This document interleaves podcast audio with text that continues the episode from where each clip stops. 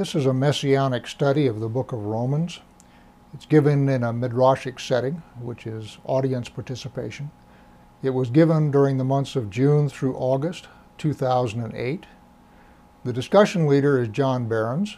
He's pastor of Restoration Messianic Fellowship. You can reach our website at www.crimsonthread.com. There you can find this study in its entirety as well as other resources for your messianic study of the scriptures. This discussion has been edited and a number of the comments have been either truncated or removed for clarity and continuity. Verse 13 Now I am speaking to you, Gentiles. Ding, ding, ding, ding. Inasmuch as I am an apostle to the Gentiles, I magnify my ministry, in order somehow to make my fellow Jews jealous, and thus save some of them. For if their rejection means the reconciliation of the world, what will their acceptance mean but life from the dead? If the dough offered as first fruits is holy, so is the whole lump, and if the root is holy, so are the branches. What is the root? It was Abraham. Abraham, Isaac, and Jacob. The fathers, the basis of the nation Israel. Okay? And he's going to develop that. But if some of the branches were broken off, notice some of the branches, not all of the branches, some of the branches. And we go back up to the exile business. Again, there has always been apostasy within Israel. And when it rises to a certain level and overtakes them, the nation gets sent into exile. Okay? So the apostates are broken off in that sense. But if some of the branches were broken off and you, although a wild olive shoot, were grafted in among the others and now share in the nourishing root of the olive tree, do not be arrogant toward the branches. If you are, remember that it is not you who support the root, but the root that supports you. All right, a whole bunch of stuff there. Notice he's talking to Gentiles. Where are these Gentiles that he's talking to? In the Synagogue. in the synagogue. And he says, You have been grafted in among the other branches. What do you suppose he's talking about, other branches? The Jews sitting next to them in the synagogue. The Jews sitting next to them in the synagogue. In other words, what he's, the problem he's dealing with is you've got these Gentiles that have come into the synagogue, they've got their pagan attitudes about Jews, they got the Holy Spirit, and they're looking at these old fashioned, I don't know that they wore black gangster hat and curly cues in those days, but you understand what I mean. And they're looking at these guys and they're looking at them with contempt. And what Paul is saying is, uh, hang on there, bucko. If God broke some of them off so that you could be grafted in to sit among the ones you're sitting among, what makes you think he won't break you off if you get too uppity? 19. Then you will say, Branches were broken off so that I might be grafted in. In other words, you might say this in pride. Okay? That is true. They were broken off because of their unbelief. Why were they broken off? Unbelief. Okay? Notice we keep coming back to that. But you stand fast through faith. In other words, the only reason you're in there is because you do not have unbelief. Okay? So do not become proud, but stand in awe. For if God did not spare the natural branches, neither will he spare you. Note that the kindness and severity of God, severity toward those who have fallen, but God's kindness to you, provided you continue in his kindness, otherwise you too will be cut off. 23. And even they, if they do not continue in their unbelief, will be grafted in. In other words, if you find Jews, Hebrews, Israelites, who come back to God, it's called Baal Teshuvah, return to the Master, if they, they will, God's perfectly happy to graft them back in too. Okay? For God has the power to graft them in again. For if you were cut from what was by nature a wild olive tree and grafted contrary to nature into a cultivated olive tree, how much more will these, the natural branches, be grafted back into their own olive tree. So again, the problem here is unbelief, and that's what's caused them to be broken off. And if they get that solved, just like you Gentiles got that solved, then they'll be grafted back in. And oh, by the way, if you Gentiles get too uppity and start behaving in ways that bespeak a lack of faith, he can cut you right back off just like he did those. All right. So now we come to the mystery. 25. Lest you be wise in your own conceits.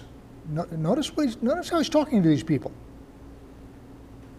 Wise in your own conceits. Do not be proud. You say he has grafted us in. That's true, he has. But don't get too uppity. Okay? All of this is by way of admonishing people who have come into the synagogue, into a mixed group. Lest you be wise in your own conceits, I want you to understand this mystery, brothers. A partial hardening has come upon Israel until the fullness of the Gentiles has come in. And this is why, and in this way, all Israel will be saved. In this way. What's that mean? What it means is because you are grafted in, that is intended to lead to the restoration of Israel. Right? In this way, all Israel will be saved. As it is written, the deliverer will come from Zion, he will banish ungodliness from Jacob, and, his, and this will be my covenant with them when I take away their sins. Notice who takes away their sins. God does. Okay? In other words, when God decides that the exile has fulfilled its purpose, he will take care of getting them back, just like he did in Exodus. Israel didn't decide when it was time to come out of Egypt, God did. Israel didn't decide when it was time to come out of Babylon, God did. Israel will not decide when it's time to come out of exile, God will. And I believe that process is starting. All right, now let's flip over to Ephesians. First off, he's, he's talking about many of the same thing, and I'm in Ephesians 2 right now. And I'm picking up at verse 11. Therefore, remember that at one time you Gentiles in the flesh, who's he talking to? Gentiles again, right? Just like he's talking to in Romans, he's still talking to Gentiles. Two different letters, two different cities, same categorical audience, Gentiles. Okay? Therefore, remember that at one time you Gentiles in the flesh, called the uncircumcision by what is called the circumcision, which is made by the flesh in the flesh by hands. In other words, sons of Abraham. Okay? Remember that you were at one time separated from Christ, alienated from the commonwealth of Israel, and stranger to the, strangers to the covenants of promise, having no hope and without God in the world. That's a mouthful. So what God, what Paul is saying is Gentiles don't got no covenants. And as far as I know, with the exception of Noah, there are no covenants with Gentiles. So if you want to partake in the covenants of God, you got to cozy up to Israel. And then if you read the Torah, what the Torah says is when you have a stranger dwelling among you, the same Torah applies to them as applies to you. There is only one law. That's pretty cool, I think. In other words, if they want to come sacrifice, the same rules apply to them as apply to you. They want to eat the Passover, the same rules apply to them as apply to you. They want to do anything here in this nation, there is only one law, and that's God's Torah, and it applies to those who live among Israel. And what Paul is saying here in Ephesians is you Gentiles used to be outside of the covenant, outside of the commonwealth of Israel. Okay? You were not in the commonwealth, you were not in the covenants, you had no hope. Verse 13. But now in Messiah Yeshua, you who were once far off, far off from what? Nation Israel and the covenants. You who were once, I'm just doing English here, okay? I'm not doing any, not doing anything fancy. In other words, up above, he says, you were brought near. You were once far off. What have you been brought near to? The Commonwealth of Israel. You were alienated from the Commonwealth of Israel, far off, strangers. But now in Christ, or Messiah Yeshua, you who once were far off have been brought near by the blood of Messiah. For he himself is our peace, who has made us both one and has broken down in his flesh the dividing wall of hostility, by abolishing the law of commandments and ordinances, that he might create in himself one new man in place of the two, so making peace, and might reconcile us both. Who's us both? Jew and Gentile? Jew and Gentile. Us both to God in one body through the cross, thereby killing the hostility. And by the way, let's anybody get the law of commandments and ordinances. We went through a whole long riff earlier on in Romans that the Torah has not been done away with. What we're talking about there is the oral Torah. Huh? The oral Torah, yeah. Which is a rabbinic emendation to the law of God. Okay?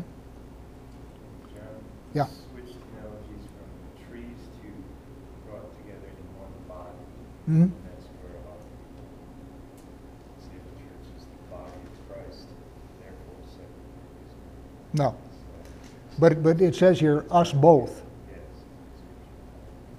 Yeah.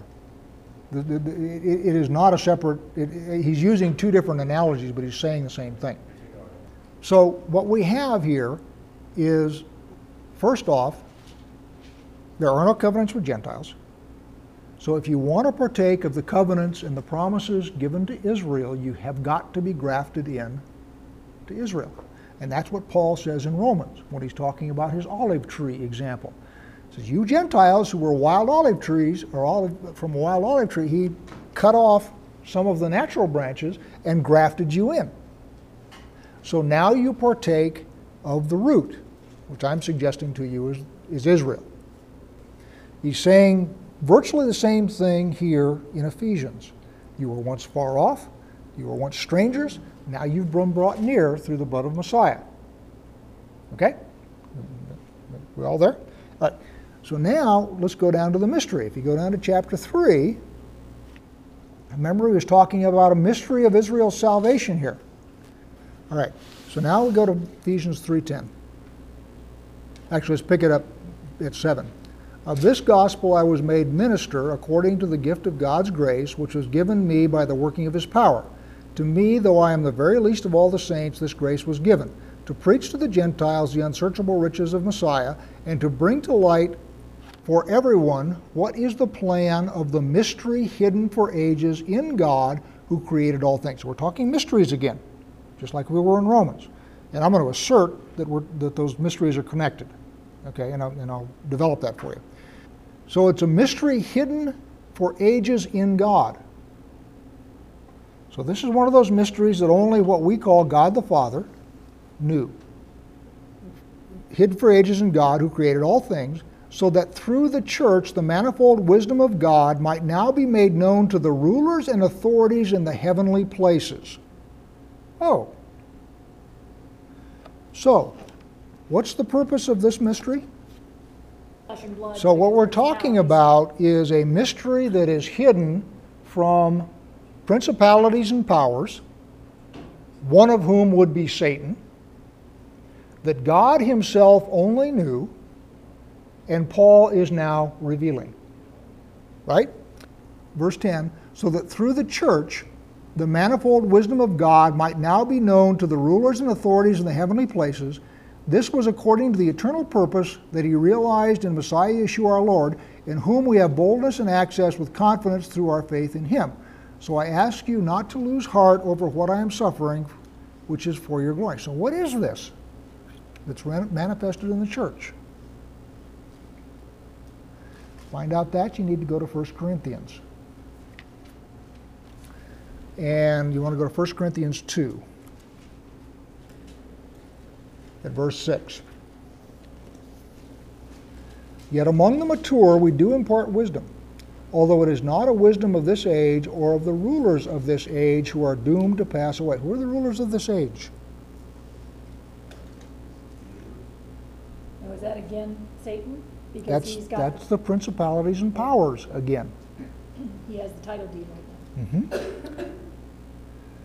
Yet among the mature we do not impart wisdom, though it is not a wis- although it is not a wisdom of this age or of the rulers of this age who are doomed to pass away. But we impart a secret, hidden wisdom of God, which God decreed before the ages for our glory. So again, we're talking about one of these things that was known only to God and now is being revealed by Paul.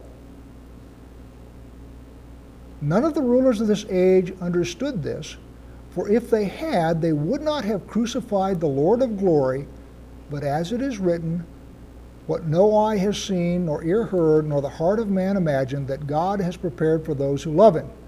All right. What he's saying there is if Satan had understood what was going to happen, he never would have crucified Christ.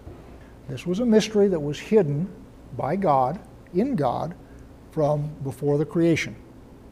The deal here is that the death of Messiah and the resurrection brings about the availability of forgiveness and the availability of forgiveness and the ability for the Gentiles to come in by faith. And that's a mystery that was not known until after the fact. And had it been known before the fact, Satan would never have killed Yeshua. Fell for it. What's that? He fell for. It Yeah, yeah, very much. And, and, and, and not only that, Yeshua even told him, remember the parable of the, the vine dressers? And where they, they finally, he find the, the owner of the, of the vineyard finally sends his son saying, surely they'll respect my son. And they look at him and say, ah, here's the son. We kill him, we get it all. Remember? Isn't that what Satan Here's the son. And, and what happens is once Satan kills the son, the blood of the son then goes for atonement for the world, and everybody now has access to the promises through Israel. Promises through Israel. The promise, That's what they have access to. yeah, you have access to the promises through Israel. They're not a separate set of promises that Gentiles get. Okay? You have access to the promises through Israel. And what? Yes. Yes. Okay, that's what Paul is saying in Romans. You got to be grafted in, and you got to understand that the root sustains you. You don't sustain the root. Okay? It's all through Israel. And the whole purpose of the exercise here is all sorts of people have been faked out of position. Satan got faked out of position because he was thinking, I kill the son and I get the vineyard. Didn't work. Okay? Israel's been faked out of position. And, and Satan, by the way, rationalizes that if I can turn Israel into a whore, then they can't do what they're supposed to do and it's all mine. So all of these people were thinking that by killing the son and by turning Israel into a whore, that Satan was going to win. And then God just sort of says, Watch this.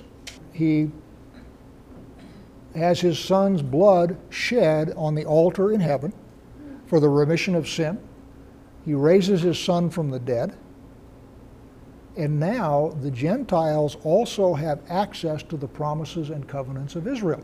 So even though Israel has been sent off for apostasy and is in exile, ah, what we've done is we have planted synagogues all over the world, and Gentiles now get to come into those synagogues and listen to the Word of God being read, and they again get to come into the commonwealth of Israel. That's what he's saying in Ephesians, and they get to partake of the fatness of the olive tree. So everybody is surprised. Israel's surprised, Satan is surprised. Gentiles are surprised, name over the demons, of course, principalities and powers. of course. Okay, Yeah.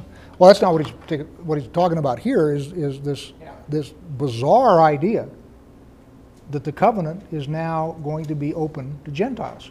yeah. Okay? Through Israel. just one of the- This is just one of the aspects that go with it. Yeah, and, and, and we see how bizarre this is because when Peter goes to Cornelius' house, remember in Acts? Peter goes to Cornelius' house and the Holy Spirit falls on the Gentiles. And, and, and the Jews with Peter and Peter are, whoa, what's this? Okay? They weren't expecting that. Okay? And it's only the death and resurrection of Yeshua that makes that possible. And that's what nobody understood before the fact.